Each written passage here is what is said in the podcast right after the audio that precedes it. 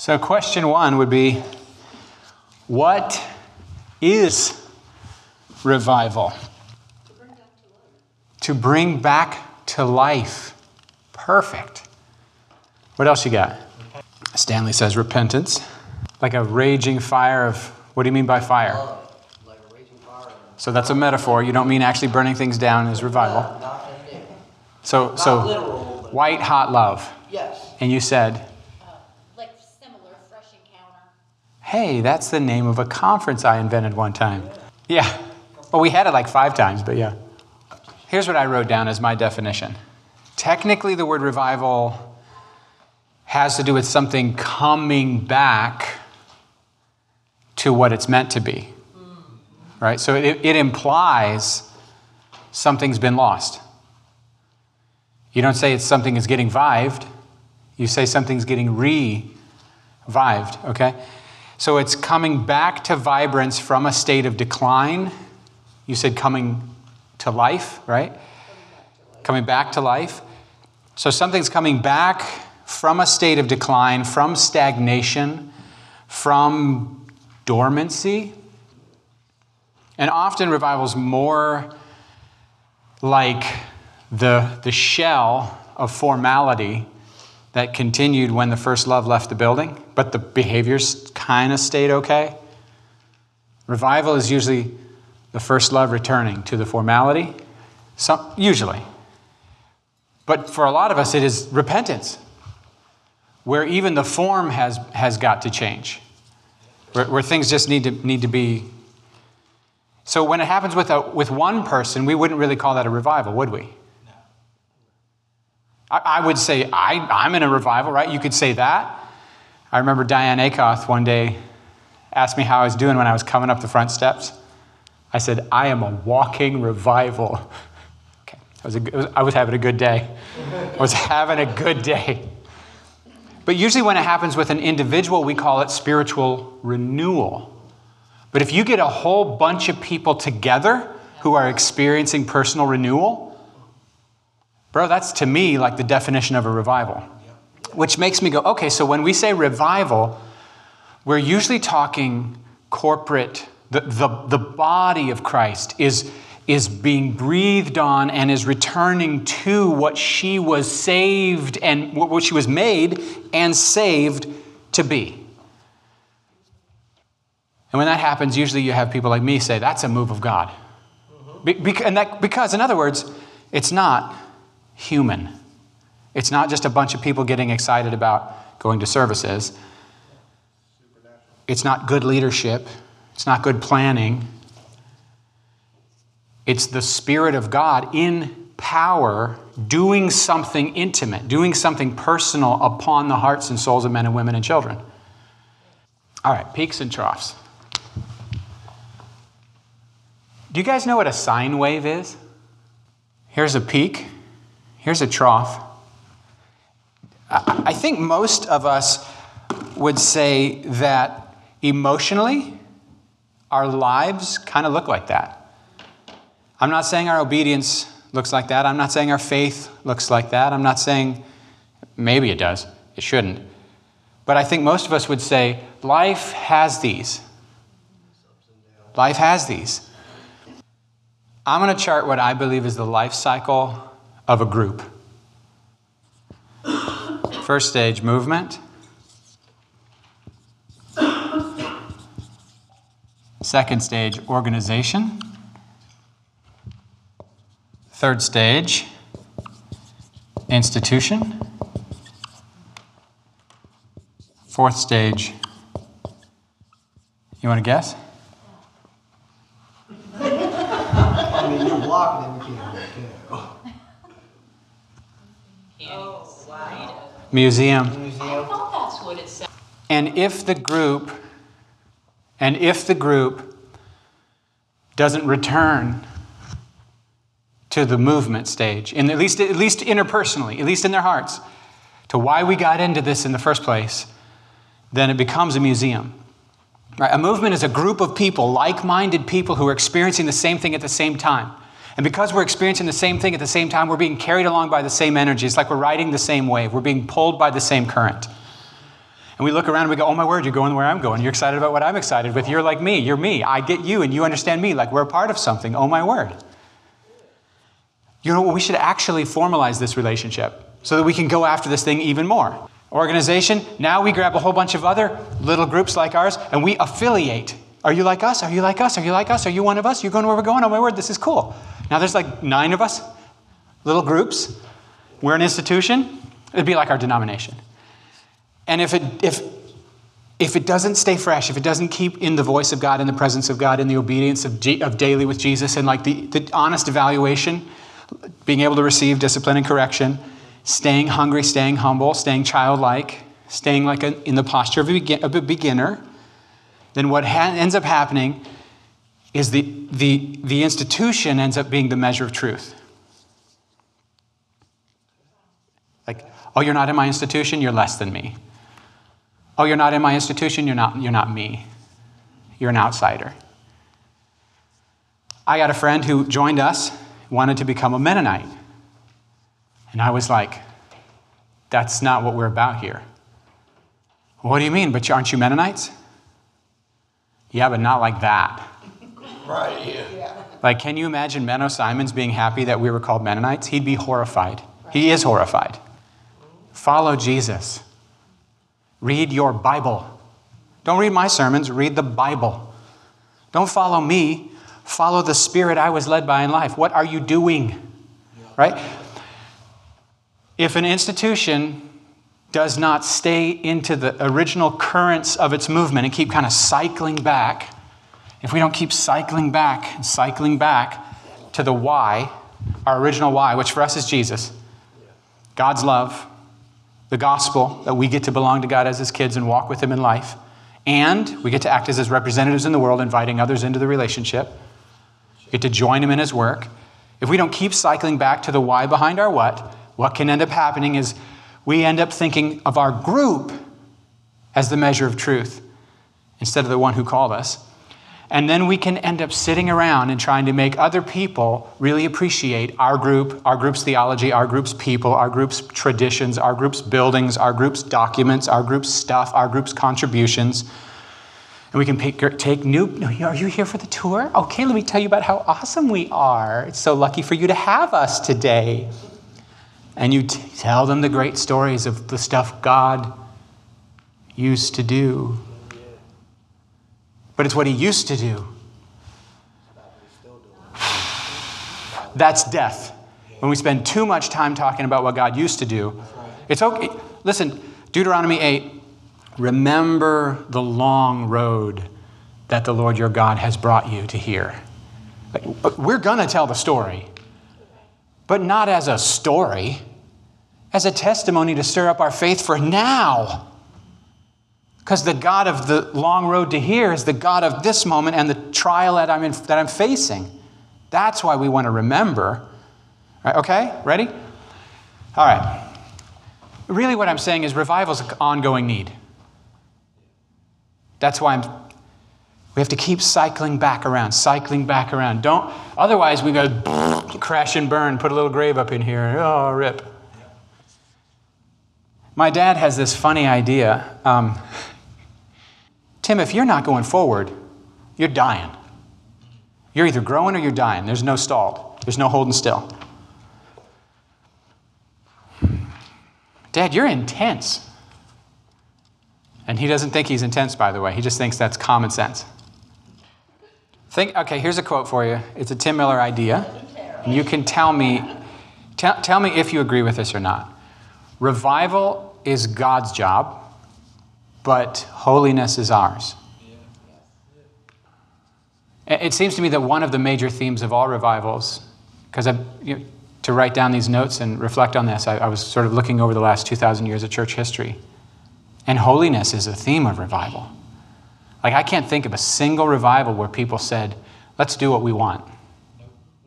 In every revival, it led to people saying, let's do what God wants.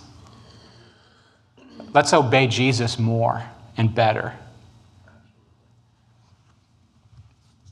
I feel like revival is, is God's work. We can't make a revival happen. We can't really schedule a revival. The idea of having an annual revival. we should probably retitle what we call those services.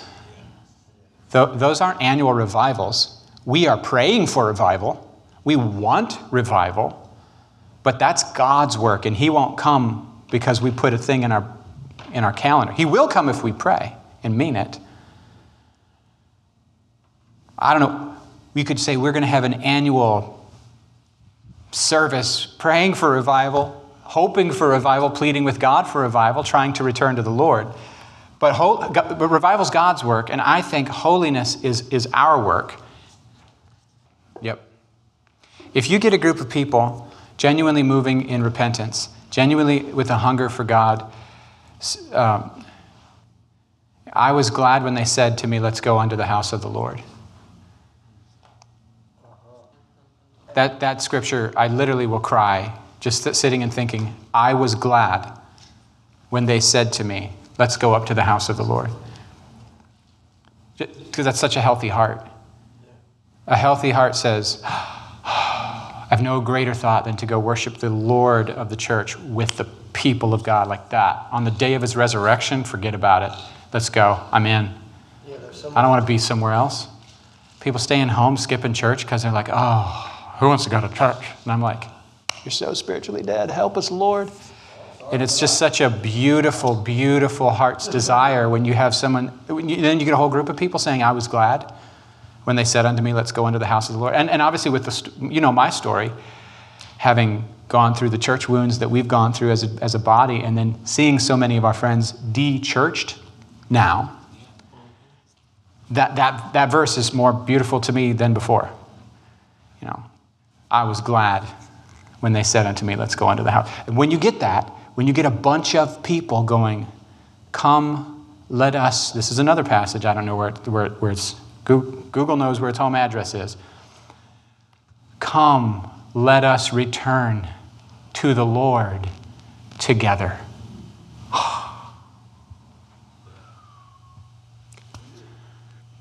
So in the book of Acts, it's the first revival. Book of Acts, Pentecost, Acts chapter two. Jesus, before, before it happened, post-resurrection, he hangs out with the disciples, and what's the last thing he says before he ascends to heaven, to the right hand of the Father?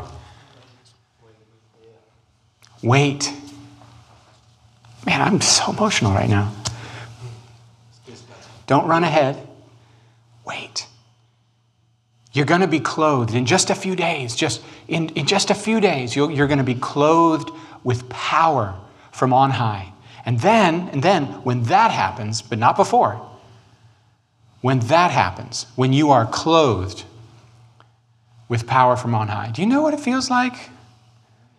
That nightmare that we all have of being in middle school and getting up to give your speech and then you're naked. And then you're in the cafeteria and no one wants to sit with you, and you also happen to be naked.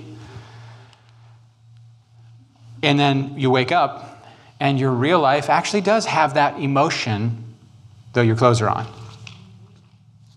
To where the wrong person me- knocks on the door, and you want to pretend you're not home and hide. Or they call on the phone, and you're like, oh, and you have to pray for the courage to get the phone out and call them back. Tell me I'm not alone. That's called, that's called naked. And when the Holy Spirit comes on me in power, I'm not that way. I'm as bold as a martyr. Or as Jimi Hendrix, the great theologian, said, yeah, you're bold. Bold is love. But he was right. Love is bold. So you will be my witnesses after you're clothed with the glory of God, after you're clothed with the power of God. The fire comes down. Literally, like individual flames, or tongues is what they're called, but it means the individual flames go to each person and then like rest on them. And then they go into ecstatic worship in languages they have never learned. And they go outside because they apparently can't hold still any longer. Ever been there? Ah, yeah, today. It's like, that's your default. You're funny. To, to where so you, they go they go out to the public space and they don't contain their worship. They're not in a service and they're outside worshiping. I mean, I don't know about you, but that's bold. There ain't no band. They're just outside going, yes, you're worthy, you're so amazing, oh, you parted the Red Sea, oh, you didn't. They're just declaring all the good things God's done. I know what he's saying. How does he know my language? And they're like, I don't. And then they keep saying it. So, and that's that's the that's the first uh, that's the first revival, and it, and the whole book of Acts then is about the and then the spread. You know, that's the book of Acts, just charting the spread, the move of God across, literally geographically across the face of the earth, of the known world of the time. Okay, early monasticism I have also here. So this happened like, I want to say third, fourth, and fifth centuries. Like, Christianity started to be legal. And once Christi- when Christianity was illegal and persecuted, holiness was at a high level. Power was at a high level. When it's illegal to be a Christian and we go and kill you, it pretty well gets rid of the people who are in it for the wrong reasons, right? But then all of a sudden the emperor says, I'm a Christian. And all these other chumps come out and they go, yeah, me too. And the church is flooded with half-committed, vaguely Christian, disobedient, unbelieving believers. What does the hungry church that wants Jesus? Well, they go to leadership and they say, guys, we want to follow Jesus. We want to be led by the Spirit. We want to walk in holiness. We want to obey the Sermon on the Mount. We want to do the stuff. And the church says, I'm kind of feeling attacked right now. Like, I feel like you're saying the rest of us aren't. Bro, don't be hurt. I'm just telling you where I want to, I want to do this. I want to do this. All right, well, how about this?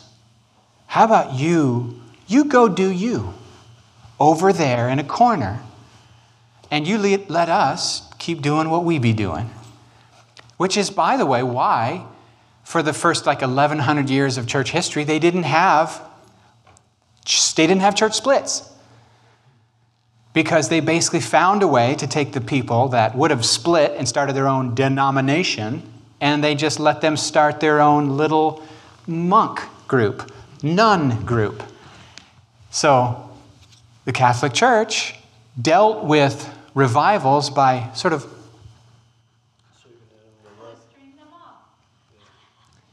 we get to stay sucky, you get to go be godly. Cool. Oh, you've been baptized? You're saved. Live however you want? No problem. Once you're dead, your family will pay us money, we'll pray them out of purgatory. It's all good, baby. It's all good. Now, I'm not trying to say that was all Catholics. It's not my point. I'm saying the monks and nuns, they were like, we just want to know Jesus. We want to actually know Jesus. So that was a form of revivalism. It might be strange to us, for us to think about that, but the spiritual gifts were practiced in some of those places, y'all. Did you know if you, if you go through church history, there is never a generation without a revival, and there's never a generation without miracles? These people who are like, the Spirit stopped moving after the Bible was given. It's a lie. It's a lie. All right. What else do I got in here? Oh, let's skip forward. Protestant Reformation. Why do I write so slow?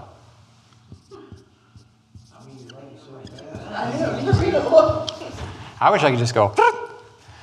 Okay, in the fifteen hundreds, there's a monk named Luther. He was an Augustinian monk. And he was just trying to say to the church, hey, we should maybe stop being greedy. Maybe we should stop promising people heaven who lived like for hell their whole life. Maybe we should stop letting people think they can buy their way into heaven. Like, he was just like, he just gave a list called the ninety-five Theses. How many points do you think it had on it? ninety-five. It was like ninety-five stuff we should do better. That's a, that's a long list. And instead of doing the thing that the church had usually done, which is, well, why don't you go start your own monk group? Well, you're already in one. You're in the Augustinians. The, the Pope at the time said something different. You're going to apologize and pretend you never said this, or we're going to kill you. And he said, well, that's, that's not fun. I don't like that. And he gave his famous speech, and he said, listen, a lot of the stuff that I've written is just basic Christian stuff. I can't repent of that. And the stuff that you're asking me to repent of, honestly, I, I, My conscience is held captive by sacred scripture. An act against conscience is never right or safe. Here I stand. I can do no other. So help me God. Then he walked away thinking, there, tomorrow's my day.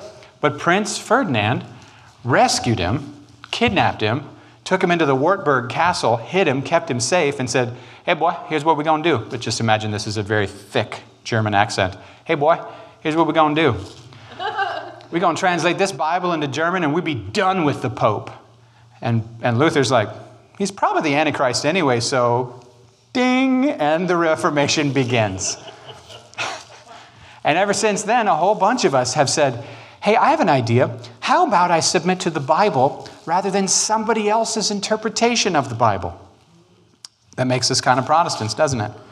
Rediscovered the idea that salvation is a gift given by God for everyone who believes in Jesus. And by believe, we don't mean believes about Jesus. We mean says their yes and trusts in Jesus.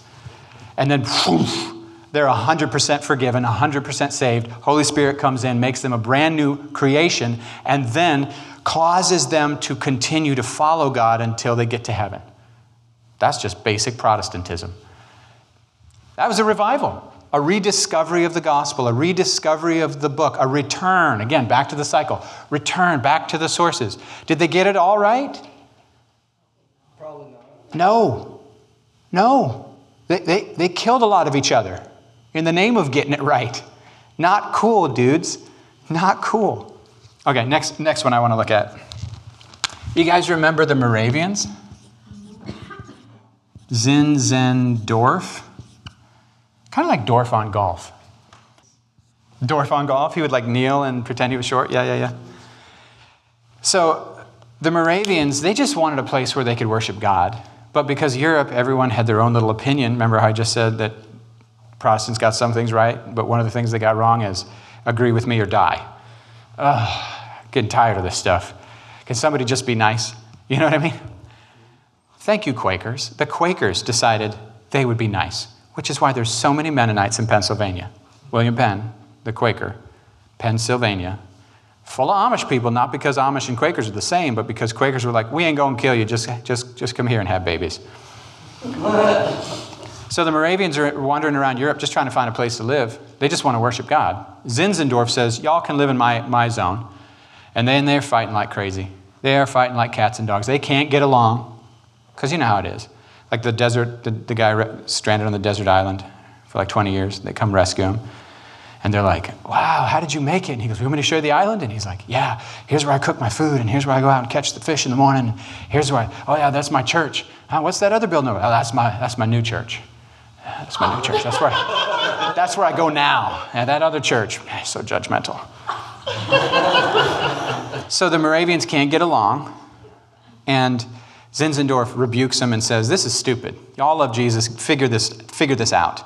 Basically, he just got very parental with them. And then they had this big old service of repentance where they had communion and cried and apologized and like really apologized. I'm sorry, I have hated you. I, I, I'm called to love you. I've treated you like this. I've said this about you, and I've been so mad at you. And they just, they, they, bleh. You know what happened? They had a hundred-year prayer meeting. They had a prayer meeting that didn't stop for a hundred years, day and night. And they sent so many, it was the birth, it was the birthplace of the modern missions movement. hundred-year prayer meeting. And again, notice that they didn't just stay in there and pray. They got so saturated in God's presence as they prayed. For it started with repentance, right? Right? Started with holiness. Well, first it started with, I'm an idiot, Lord. That's where, that's where it started.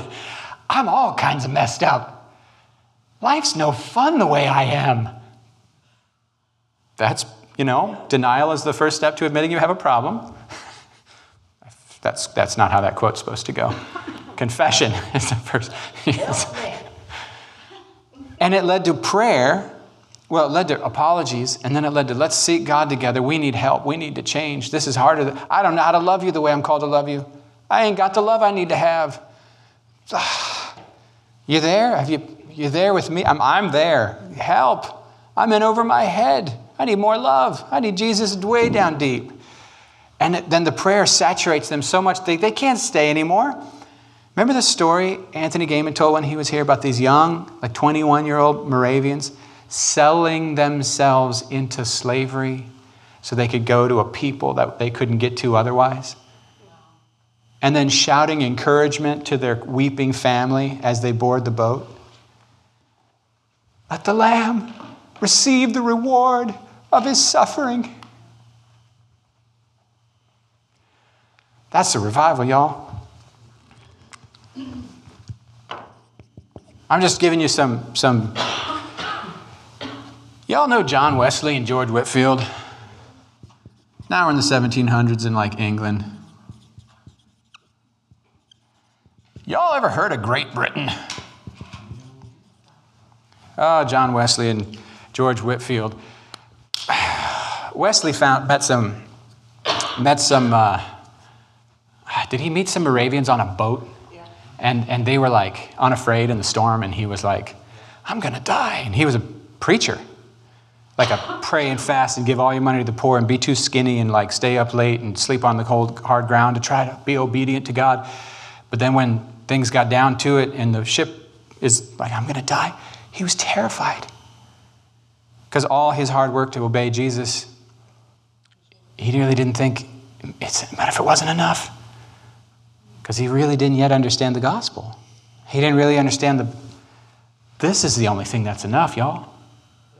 He obeyed where I didn't. And he paid the price for where I didn't. I'm either going to trust in that or I'll never, never know if it's enough. And that's plenty. That's more than enough. Blood of Jesus is more than enough to cover the sin of a million worlds, far worse than this one. Far worse. You think your sin's got to stand up to that? Come on, get a clue. But he's terrified. But these Moravians are just singing. They're just singing and praising God. And he's like, teach me. And they go, oh, you don't know the gospel? And he's like, of course I know the gospel. You don't know Jesus died for you? I know Jesus died for the sins of the whole world. Oh, but you don't know he died for you. What? You know he loves us, right? I mean, yeah, I know he loves sinners, but you don't know he loves you. So he, he goes back to, to, to London, and he's like, what the heck's going on here? I'm a failed missionary. I've been doing this all my whole life. I've been trying to serve Jesus my whole life, and I don't have what they have. I need whatever it is they have. He finds out this guy's going to be speaking, shows up at this meeting, and then he says, it was what? It was a quarter to nine, and so-and-so was reading from Martin Luther. Oh, there's that guy again. From Martin Luther's commentary on the Book of Romans. Suddenly I felt my heart strangely warmed. And I felt, I really do believe that Christ died for my sins, even mine. Suddenly it got real. And he started preaching different, y'all. His sermons were marked with offering Jesus to sinners so that they can know that they are forgiven, that they can know they're going to heaven, that they can know they belong to the Father, that, they, that they're under the smile of God in life with no fear of death. His preaching changed, y'all. And guess what started to happen? Stuff that, they, that wasn't supposed to happen. Like people didn't just say, I would like to receive this Jesus. They would like fall out the chair crying. Some people would faint. Some people would shake. Some people would have an uncivilized display of emotion that is not appropriate for a lady of such standing. So his friend George Whitefield said, what are you all doing over there? Whitefield said, I hear tell of crazy manifestations and behaviors that are not dignified and that certainly are not orderly, like the Bible says. And, and, and Wesley says, we didn't pray for it to happen. We never talked about it. We never consulted God about it, and he certainly didn't consult us. I'm just preaching Jesus. I don't understand what's going on, but I can't fault the fruit. Whitefield came. Oh, Wesley had started to preach outside. He noticed he was trying to get like, like, coal miners and different people to come to church, and they wouldn't come to church. They ain't got the clothes for it, covered in soot and everything. You know? They ain't coming to church. And he goes, you know what? I'm going to have to go where they are. And it offended him.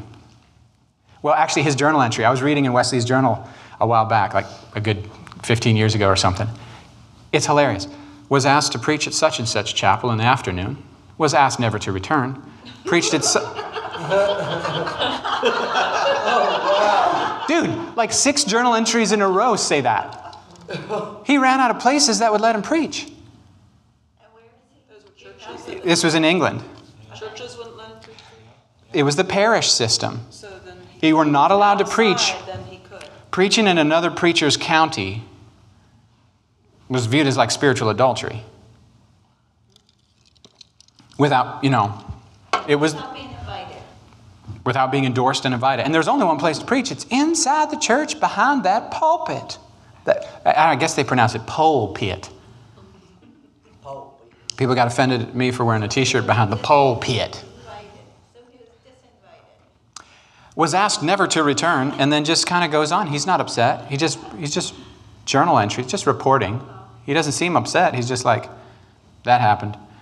Never didn't stop. Preached justification by grace through faith. Mighty response. Was asked not to return.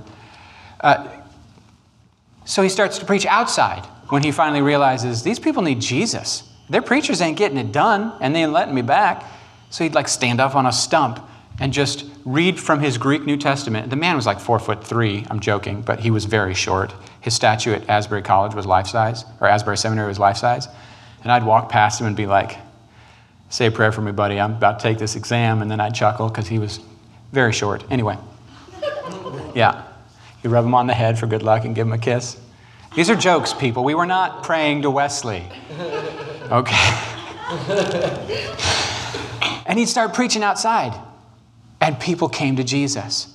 Oh, so Whitefield, his buddy, who was a way better preacher than him, like Whitefield preached so good, I think it was like um, Benjamin Franklin heard him one, one time and said wrote, wrote something like, if that man, if I'm glad I didn't take my wallet to the meeting, I'd have just given him everything I have. And I don't believe this man. I don't agree with him. I don't agree with any of his doctrine, but under the power of his words, I just wanted to go, yes, Whitefield. So Whitefield says, Wesley, what are you doing? What's going on with, I'm hearing about all these uncivilized behaviors. And he's like, bro, I don't know. It just happens. Well, so he says, why don't you come and preach and see what happens? So Whitefield comes and preaches holiness and justification, and he's a fire-breathing dragon of a preacher. I mean, people falling out of trees and stuff, y'all. Whitefield doesn't know what to do. He's like, I didn't do it. I didn't make it happen. There was this one thing they called the jerks.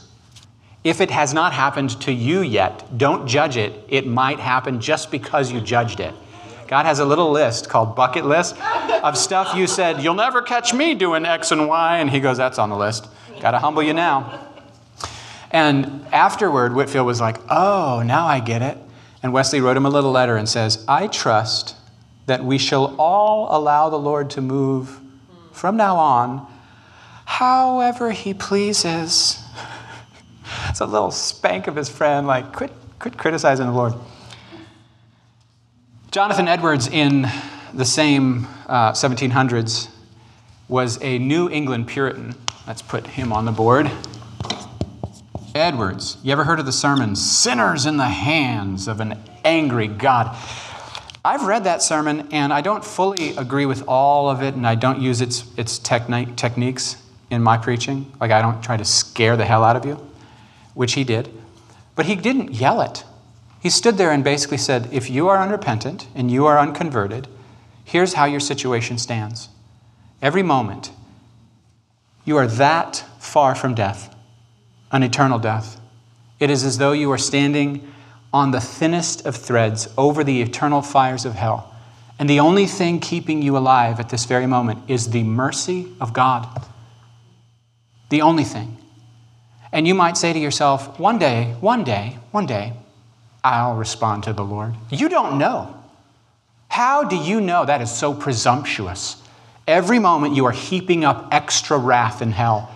Every moment you, you persist in your rebellion. Every moment you cheapen his grace. Say, that's just the way he would talk. And while he would, all he was trying to do was say, are you dumb? Would you please get saved? That's what he was trying to say. But he took three hours to do it. And he never yelled. He just stayed very calm, and he painted very image, very vivid pictures of like an insect, a disgusting cockroach being dangled over a fire, and, and God hates the cockroach, and there's no reason he shouldn't cast it into the fire, except he thinks, maybe I'll save it. I would like to save it. See, that's why I say I don't agree with all of Edwards' imagery and, and ideas. Do you? I'm like, whoa, does that really how God feels? A disgusting cockroach? Uh, okay, well, I would have said that differently. I would have said he definitely hates my sin. And he definitely loves me. But when he would preach, same stuff. The emotional reaction of people was crazy because people realized, I've been in church my whole life. I promise you I'm not right with God. I've gone through the thing. I've been baptized. I, I've come here every week. I say the stuff. I know I'm not. I know I'm not in. They got under what, what now we call conviction. Conviction, where the Holy Spirit makes clear the weight and significance of your spiritual condition in the sight of a holy God. And an urgency would come upon him. He wasn't yelling, but the Spirit made it urgent. The hound of heaven is what they call that. And people would fall out of their seats and weep. Plead with God, beg with God, shout and cry out. Go in, and again, women would faint and lay as dead. Men, and then, and then people would encounter God's grace and be transformed. Suddenly they would sing endlessly with passion and energy because they had been heard. They had crossed over. Their sins had been forgiven and their conscience was clean and everything shifted. And he was so criticized. You know what he was criticized for? People's emotions. It's not dignified for, for people to have that kind of emotion. That's what they, that's what they said. They said, this is sensationalism. And this is what Edwards said. I probably have this quote memorized from reading it as a nineteen-year-old new convert. Isn't that weird that I have that in my brain? It is my duty. It is my duty to raise the emotions of my listeners as high as I possibly can, provided that I use nothing but truth to do it, and provided that the nature of their emotional response is consistent with the nature of the truth proclaimed. Does that sound right to you? You're telling me they shouldn't get emotional about forgiveness of sins from an eternal hell? You're telling me they shouldn't get emotional about their loving Father putting his adopting grace on them when they deserve the opposite? You're telling me they won the lottery of eternity and they're supposed to sit calmly and sing like as though they don't care? It is my duty to raise the emotion of my listeners as high as I possibly can, provided I use nothing but truth to do it, and provided that the nature of the emotional response is consistent with the nature of the truth proclaimed. Instead of emotion being wrong, it's the lack of emotion that disturbs the Lord. That was a revival. Formality was being replaced with authentic faith. Cane Ridge revivals. Let's just pretend this is over here. Cane Ridge, Kentucky. Similar things happen. Here's a story from the Cane Ridge revivals. The jerks were happening. The jerks. And these boys, their sister came home with the jerks, and these boys were like, that dirty, filthy, dang preacher had special magic powder up his sleeves and mustard on her, and then she came home all under the influence of these psychosomatic drugs. We're going to go beat him up. Let's go beat him up, boys. So they go in to beat the preacher up and breast into his sermon. Hey, we're going to kill you. And he, and he just goes, go, walks over to them with his hand raised like he's about to bless them and pray for them. And the, oh! And then the jerks come on him. and, they, and they run out fleeing like, it's real. I'm staying away from church forever. Cane Ridge. That was a multi-denominational revival. I think eighteen fifties-ish, somewhere around there. Multi-denominational. That's cool. There's a bunch I'm leaving out. Like Andrew Murray in Africa and different things happening. Like the Andrew Murray one, he's written like a hundred books on different kinds of prayer and, and virtues. I remember him talking about the sound. They had like a youth, the youth led a service. The sound entered the room. Like the sound of the wind. But like low and rumbling. Entered the, entered the room and like, okay, now it's time to get real low to the ground and very serious about worship. Like, you know what I mean? That everybody says, oh, I'm not afraid of God. Ah, in the glory of God, I would, oh, oh, God's my daddy. Just run and jump up on his lap. And then the manifestation shows up and everyone's on the ground like dead. You know, and a lot, like, I can't remember the brother's name, but he would pray and people would leave. Because God's presence would fall in so thick and his holiness would fall in so thick that people would slowly, just one by one, get up and go, I got to take a break from this as the intensity is just a little too hot for me. You know? Because the real God is not the little Jesus cartoon drawing in your mind. It's like, you know what I'm talking about? That's why I say, like, that's not our work. That's not, revival's God. It's God showing up in power, doing stuff that we can't do and can't define. I, I said this when I was in Florida. I've been praying for a, a good decade now for the, for the manifestation of the glory of God to come into this room. It doesn't have to be this room. It could be any room that I'm in. The cloud, the visible cloud of glory, like in the Old Testament. I've been praying for the cloud to show up so that the real little kids, just the real little ones, yeah, right, yeah. they can see it. Yeah. And we can say, do you know, do you see that? Here, let me, let me lift you up. You see that? Wh- which one of the, Randy's right-hand man, which, which, which one of those dudes? Used to be a pastor in Florida at Suncoast. He's been super helpful to me, prayed over me a couple times. I'll think of his name later. He told this story, actually happened to him with his, with his grandpa. He was the little kid. His, his grandpa lifted him up, put him on his shoulders. He saw the purple glory cloud in the room, just a foot and a half over people's heads. You'd lift up your hand, put your hand in the glory, and you'd either get filled with the Spirit or healed or whatever. Something would happen to you. And people were just in awe and quiet, and it's just... singing quietly, and what is that? Look at it.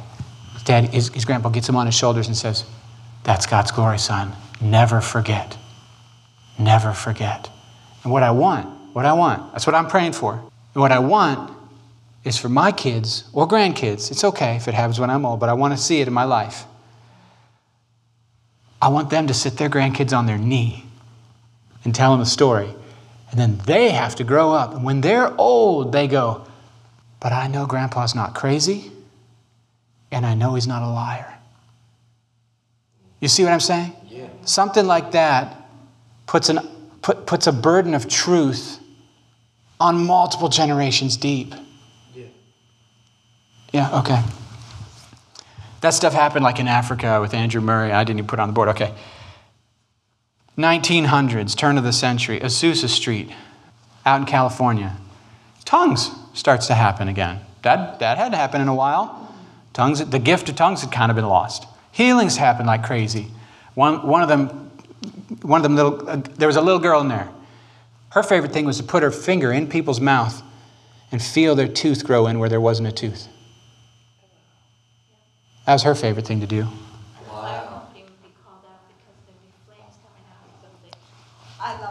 Yeah, the fire department's being like, ah, oh, we're not even going down there. We know that's a false alarm. Dude would put a box over his head. The prophets are weird people, man. Put a box over his head and just wait. And if the glory came on him, then he'd preach. Whatever the, whatever the Lord said. And if nothing happened, he wouldn't preach. That's kind of fun. Stand up Sunday morning and say, I don't have a sermon for you. I don't know what we're doing yet. But it ain't a sermon because I ain't got one. And I ain't going to fake it. You know? I like that guy. Azusa Street. That spread everywhere, by the way. That spread. That spread everywhere. Yeah. People went out there to get filled, and then they took it back to all kinds of their places. And there's a Charles Parham out in Kansas. And it's a, it, we could go on and on. Okay. You got um, the, the Jesus people. Remember them? Hippies. Just hippies trying to figure out what the heck is life about. They started falling in love with Jesus. And then churches didn't know what the heck to do with them. They come into service. They're not, they're not wearing suits and ties. They're not playing any of the games. But the Jesus of the church, they are all about. Like, I don't know what you're talking about, but that Jesus guy, man, I am all about him. This feels right. keep talking. When you, the more you talk, more I'm coming alive. And then sit on the ground. And, and the church at Calvary Chapel started because what are we going to do with these Jesus people that don't fit into our like regular church stuff? Man, and, and then those people became like the mega church pastors of the nineties that are now getting canceled. So yeah. There's a blessing in flying under the radar, but uh, shh. nineteen nineties, the Toronto Blessing. You ever heard of this one? Yes. All right. Uh, Jesus, let's just call them Jesus hippies. Toronto Blessing. Um, John and Carolyn Arnott just been seeking God every forenoon, seeking God, for, seeking God, seeking God, seeking God, seeking God. And then they heard about some guy named Randy Clark had prayed over some regional vineyard people, and God came. Randy, we got to we got to get you here. So they came, and he preached like fifty-three days in a row. Yeah, his wife was pretty stressed with the little kids at home. Yeah. Randy, what? This was supposed to be a weekend. I'm just imagining my wife. The Toronto Blessing. They, they later wanted to retitle it The Father's Blessing because that ended up being one of the major themes of the revival was people were getting in touch with how good the Father is. So much of Christianity has been Jesus saving us from a big, bad, scary, evil father. I heard somebody say that on a podcast just the other day. I heard the guy, the guy said, God poured out all his rage and all his issues and all his blah, blah, blah on Jesus instead of you. And you don't need to, you're not taking his holiness seriously enough. That's the problem with Christians. They're not taking God's anger at their sin serious enough that Jesus had to be murdered to get, just so you could be saved from God. They really believe that stuff. And I believe that the Father actually suffered worse than Jesus. Yeah. Now, that's Tim's personal theory. The other day I asked God that question. The que- I wrote it on my whiteboard. I said, you know, God, was, was the Father's suffering worse or the Son's suffering worse on that cross? I mean, I was, I'm awed by both. I'm awed by it. And I don't really have the answer to that, but I suspect the Father's was worse. And then... And then Paul says, if, Paul's logic in Romans eight is, if God did not keep, hold back his own, his, that's his most precious. There's nothing God loves more than Jesus. There's nothing the Father has that's more precious to his heart than Jesus. And if he was willing to endure his Son being mistreated and slapped and murdered, all that. Locked and whipped and all that. Then how could we ever think the Father would withhold anything from us? If he wouldn't withhold his Son. In other words, that's not an isolated incident with the Father. That's the posture of the Father toward you. So the Father suffered in the cross, is Paul's point. And therefore, you need to know he's for you. He's for you. He's not against you. He gave you his Son. He wasn't trying to murder you and the Son stepped in between. He's not against you. He's the one who sent the Son. All right, okay. The Father... The goodness of the Father. And so you had people going to Toronto. And you know what was really interesting? I heard Heidi Baker, I think it was. Burnt out missionaries and pastors had the most intense encounters with God in, in Toronto. Those were the people who had the go into a Holy Spirit coma for three days kind of a thing. And like, are they drinking enough fluids? And should we call the authorities? And do they need an I V? And have they peed? Can you maybe take them to their hotel room? Because we can't just leave them on the ground overnight all night, can we? Don't the janitors have to sweep? I'm confused. Did they eat? You know? And Heidi, that's the kind of stuff that happened to Heidi. A lot of people who've gone through really, really, really hard things were healed in an instant. And by instant, I don't mean like, I mean in a weekend. With intense... Some of us wish that we could intellectually fix emotional problems. The Lord's like, uh, no, you need to emotionally fix emotional problems. It came in that way and it's going to come out that way. You need, a, you need an experience of God more powerful than your experience of sin and Satan and death and rejection and divorce and abuse and all that other stuff. You need an experience of God stronger in the opposite direction in that, in that exact area of your heart. And then, of course, the, the thing became famous for laughter. God, you know, God have mercy on us if we get happy and laugh. Oh, God forbid we show joy. So laughter became a thing. I remember my, my church youth group. People started breaking out laughing during the singing, and it was controversial.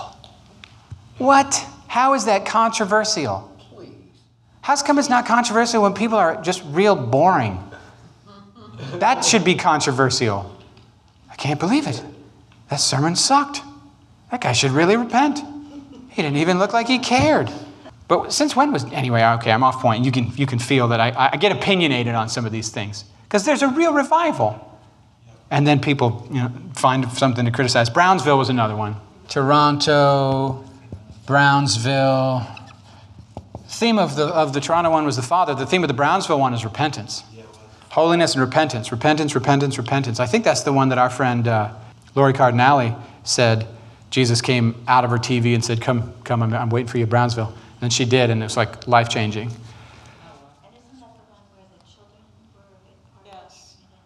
Maybe so. Yes. Huh. Children of Revival. The children were experiencing the Holy Spirit. Yeah, they experienced the Holy Spirit before the adults did. Huh. Well, what, what really happened is um, the pastor, basically, they went through a church split. Mm. And, um, and the pastor said, you know what, we're just going to seek God. And and they were so hungry for God, they would show up at five o'clock in the morning, five of them, and would pray. And um, and they just kept doing that and doing that. And then God just, like, people started coming and started showing up. And it got to a point where where they didn't have enough room to fill up. They, they, they people had to be waiting outside, and they were having three and four and five services a day. A day. A day, because they didn't have enough room to keep the, the, the you know, to have, they didn't have enough room to, to, for capacity. And when all the pastors of a, of a city or a region get in on it, you know something's going on. Yeah. Because, you know, pastors are territorial. Yeah. So I've heard people's testimonies who were a pastor from across the way who had kind of looked down on the revival and was like, whatever, nothing wrong with us. How's come God doesn't move in here? And then they'd get in on it and he would move there. Oh, a little Abraham principle, right? I will bless those who bless you. Okay. And so many more we could talk about. So many more modern revivals. God has always been in the business of doing this. He has always been in the business of pouring out his, himself on people who want him. And when it happens to you, it's personal renewal. But when it happens to we, it's a little revival. When it happens to a bunch of we's, it starts to be a movement. All right, I'm just going to get through some of these notes real quick, all righty? Pros and cons of revival. Here's a con. You get real close to God for a minute, then you go back to your life. That's not the revival's fault, but I'm telling you, that's frustrating for everyone involved. Because then it makes you less open to the next one, even though it wasn't God's fault. Here's a pro. You're in love with God and you love people better. There's no, there's honestly, the truth is there's almost all pros. What sort of revival is sustainable? I've been asking that question since I was saved, basically. Like, I don't think it's sustainable for the entire region to meet every morning at five a.m. at the same mega church building. But I know that it's... in the kingdom, it's supposed to be normal for us to keep our spiritual zeal of serving the Lord. It's supposed to be normal for us to be filled with the Spirit every single day. It's supposed to be normal for us to walk out God's will every single day in a community. What we call revival, they call normal life in the kingdom. So I know it's possible for it to be sustained. I don't think it's possible without personal and corporate discipline. And I also think there are some people who, who are chasing a high instead of chasing obedience, right? Seeking, a, seeking an encounter with God more than they're seeking God. Now, I can't tell the difference by looking at him, and neither can you, so let's not judge. But I am called to make an evaluation of what's my motive and steer the, my little heart. I'm here for you, God. I'm here to follow you. I'm here to know you. I'm here to do your will. But I need you, and I need you to touch me. And I will do. Like Dennis said the other night, Lord, you know I'm a mess, but I will do whatever you say. Also heal me, make me not so much of a mess. Let's talk about manifestations. When the Spirit comes in power through all history, all history, all history, the whole history of the whole church, it's messy. It's always life-changing, it's always transformative, it's always beneficial, and it's always messy. It'll cost you stuff. It'll cost you friends, cost you family, cost you dignity. When the Spirit comes in power, there's things like laughing. Some people laugh, some people cry. Some people feel the weight of God's presence. Some people just feel peace. God, peace is incredible. If that's what happens to you, like if you're in a, a prayer line and everyone else falls down and all you get is peers, peace, dude, you might have got the best gift. Don't compare. Receive what God's doing and go with what He's doing. Because what He's doing is better than what you think you need. Sometimes it's just like when the Spirit comes, miracles happen. And people who usually pray for the sick suddenly get results. Some people who've never prayed before, suddenly they're, they're just filled with faith and they start doing things and stepping out. Usually there's deeper conviction. Conviction not just of sin, but of God's love, of deeper conviction of what I need to do. There's just deeper conviction all around. There's joy. Sometimes people fall into trances. Yes, Lord, may I have another. There's people who, who start to sing in the Spirit, just ecstatically worship. Some people get songs. Some people get new languages in prayer. Some people get new capacities simply to pray. Like capacity is formed. Where before you, uh, I'm going to pray for five whole minutes, oh my word. And now suddenly you can pray and you're not keeping track of the time. And if you happen to glance over, you're like, I guess time has passed because capacity has been formed. Because it's not so much out of obligation anymore, is it? It's out of delight instead of duty. And there's nothing wrong with doing things out of duty, but it's really cool when they, tran- when they, when they cross the line over into delight. I, I told my wife today, I was like, listen, I read my Bible and pray out of the fear of the Lord. That doesn't mean I don't enjoy it. Oftentimes people become obsessed with God. And that looks weird to the world. I mean, really weird. Because that's not the world's values. It's like, what's wrong with you? Well, actually, that's flipped, right? There's, it's not what's wrong with me. It's what's wrong with the world. Correct, sir. So here's a weird detail, and you need to know this. Denominations that don't believe in the moves of the Spirit have scrubbed their own denominational accounts of revivals that birthed their denominations. The, most denominations were born out of revival. And then they tell this great, amazing story of how we got here. And the historians go, going to leave out that manifestation, going to leave out that word of the Lord, going to leave out that dream, going to leave out that healing, going to leave that out. I was just watching you write it all, and I, I, I never learned this stuff. Oh, this is just a tiny until, sampling. Until, like, here. My whole life. Yeah. Oh, oh, our Mennonites, we, there's all kinds of Holy Spirit fire. They've scrubbed the accounts of the manifestations, filtering the story through the denominational traditions until they can present a version of the events that is still true, but it's like the way you would tell a small child how babies are made. Like, you're missing all the important details that are actually fun. Yeah. Well, when a man loves a woman, he has a legally binding contract with the state of Delaware, and they kind of lay near each other and babies come out of a stork at the hospital. It's very expensive. And then you run that kid for eighteen years. And then eventually they cost you even more money. Mike, Mike Bickle, Mike Bickle was talking about a room full of manifestations, and he made this observation that I'm still puzzling over. I don't know if I agree with him or if I disagree with him, but I really appreciate him. He said, when you look around a room and it's just like littered with bodies and strange behavior, maybe forty percent of that is God.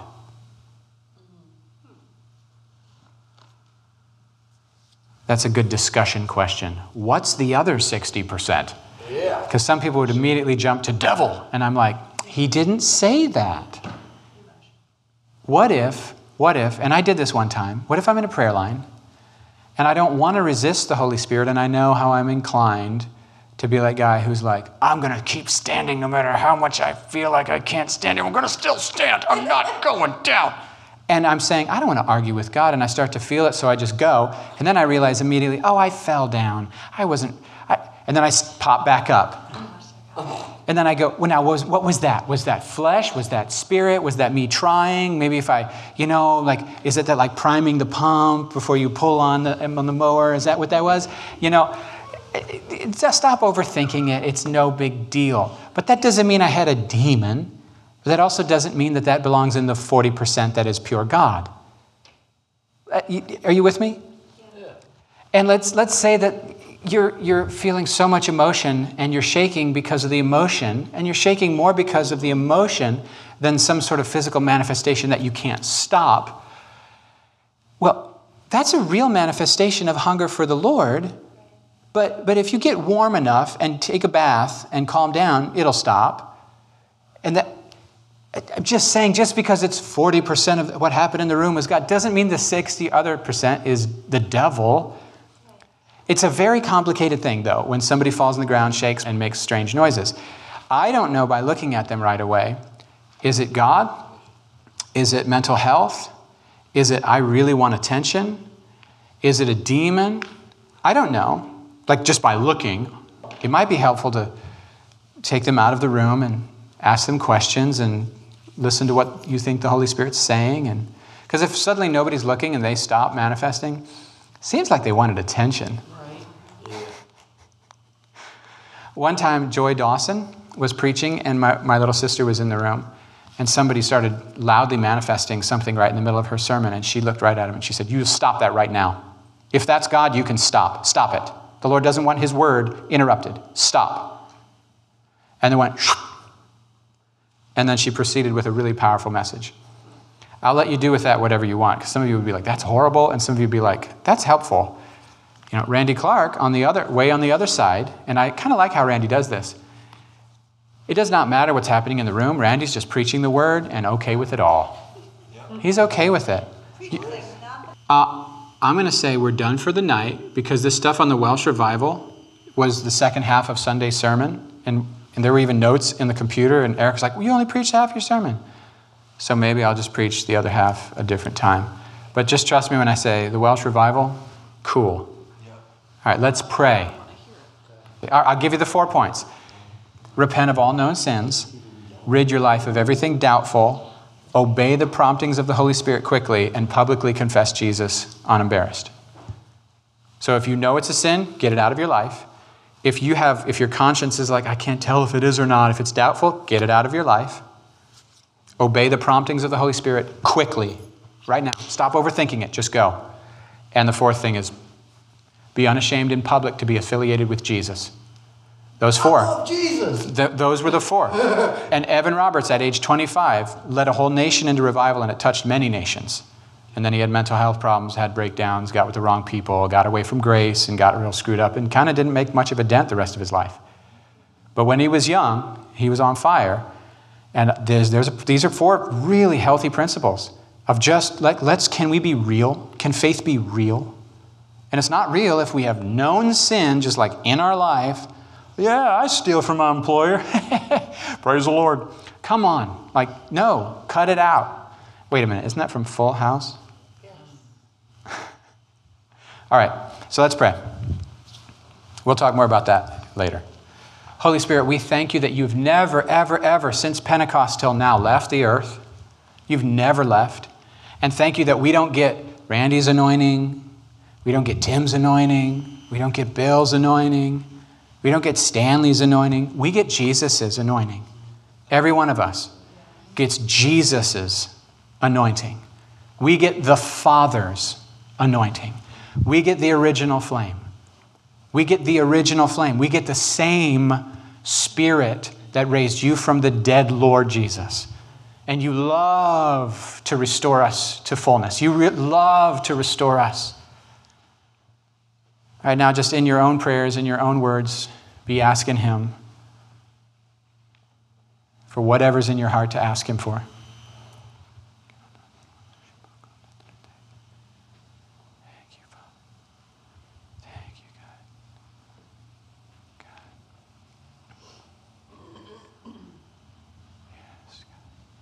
This is what we need. We need this individually. We need this corporately. We need this nationally. We need this globally, Jesus. We need you, Jesus. You are the answer. More of you, more of you, more of you, more of you for Russia and the Ukraine. More of you in Washington. More of you in our families. More of you in our marriages. More of you with the opioid crisis. More of you with gender confusion and cultural unrest. More of you with food shortages. We need more of you, God. The wisdom of humans is not enough. We need your leadership, Jesus. You know. Your way is better. Your gospel is better. Your kingdom is better. Your will is better. Lead us, God. Make us humble. Make us merciful and kind. Make us non, non-rude, non-judgmental, but make us uncompromised. Uncompromised with truth. Uncompromised in our obedience to you. Unashamed to be affiliated with Jesus.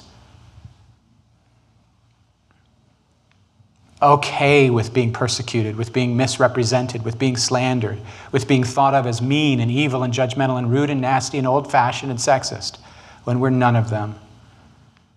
We're none of them.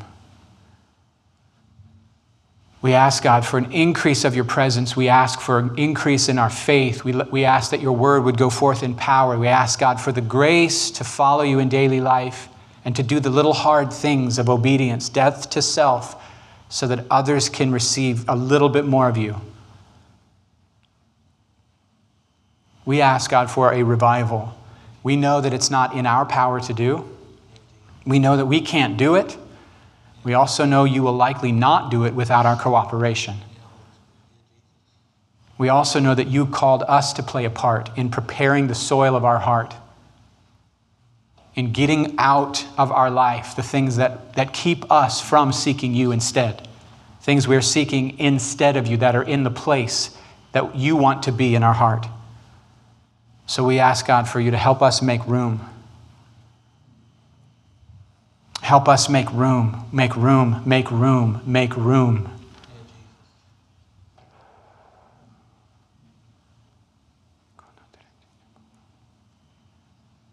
And God, we ask that this, this topic tonight would just be sort of the beginning of a theme for us, that we would go on a journey. Take us on a journey.